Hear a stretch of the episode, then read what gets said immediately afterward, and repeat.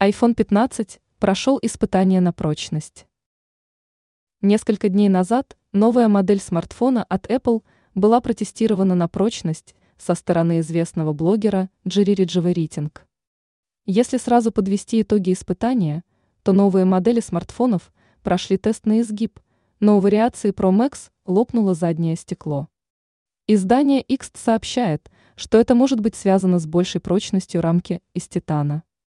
Модель 15, как и старшая вариация айфона, получает твердое защитное стекло спереди, которое имеет твердость 6 по шкале Мосса.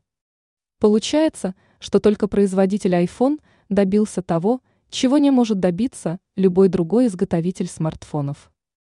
На данный момент новый телефон получает в основном положительные отзывы со стороны покупателей. Недавно Apple приняла решение добавить долгожданный вход USB-C что значительно облегчает процедуру зарядки девайса. Однако производитель все равно рекомендует пользоваться только оригинальными зарядными устройствами от компании Apple.